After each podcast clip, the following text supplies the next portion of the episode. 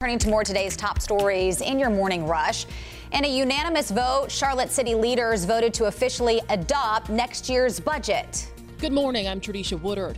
Charlotte City Council passes a more than $3 billion 2023 fiscal year budget, which includes a boost in pay for city employees with no tax increase for residents and money to electrify more city vehicles. The budget also impacts parking in South End and here in Uptown, with hourly rates going up by 50 cents, including Saturdays. With just one week left in the school year, CMS officials say they will not hand out clear backpacks to high schools this year.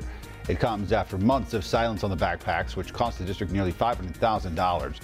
Back in March, just as the district started to hand out backpacks, it stopped after they noticed some bags contained a warning label about a dangerous chemical in the bags. Still waiting an update on where the backpacks are currently being stored and if they have been returned to the manufacturer.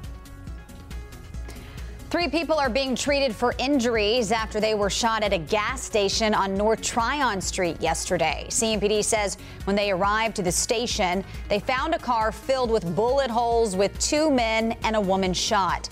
At least one victim has life threatening injuries. Police say the gunshots started from a fight between two groups of people.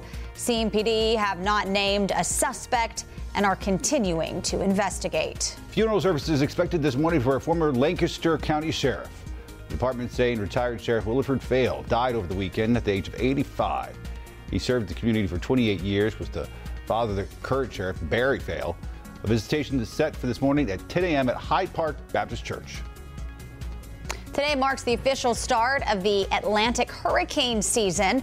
Federal officials are predicting an above average season with 14 to 21 named storms. Six to 10 of those could become hurricanes, with three to six of them predicted to become major hurricanes. And that's it for your morning rush.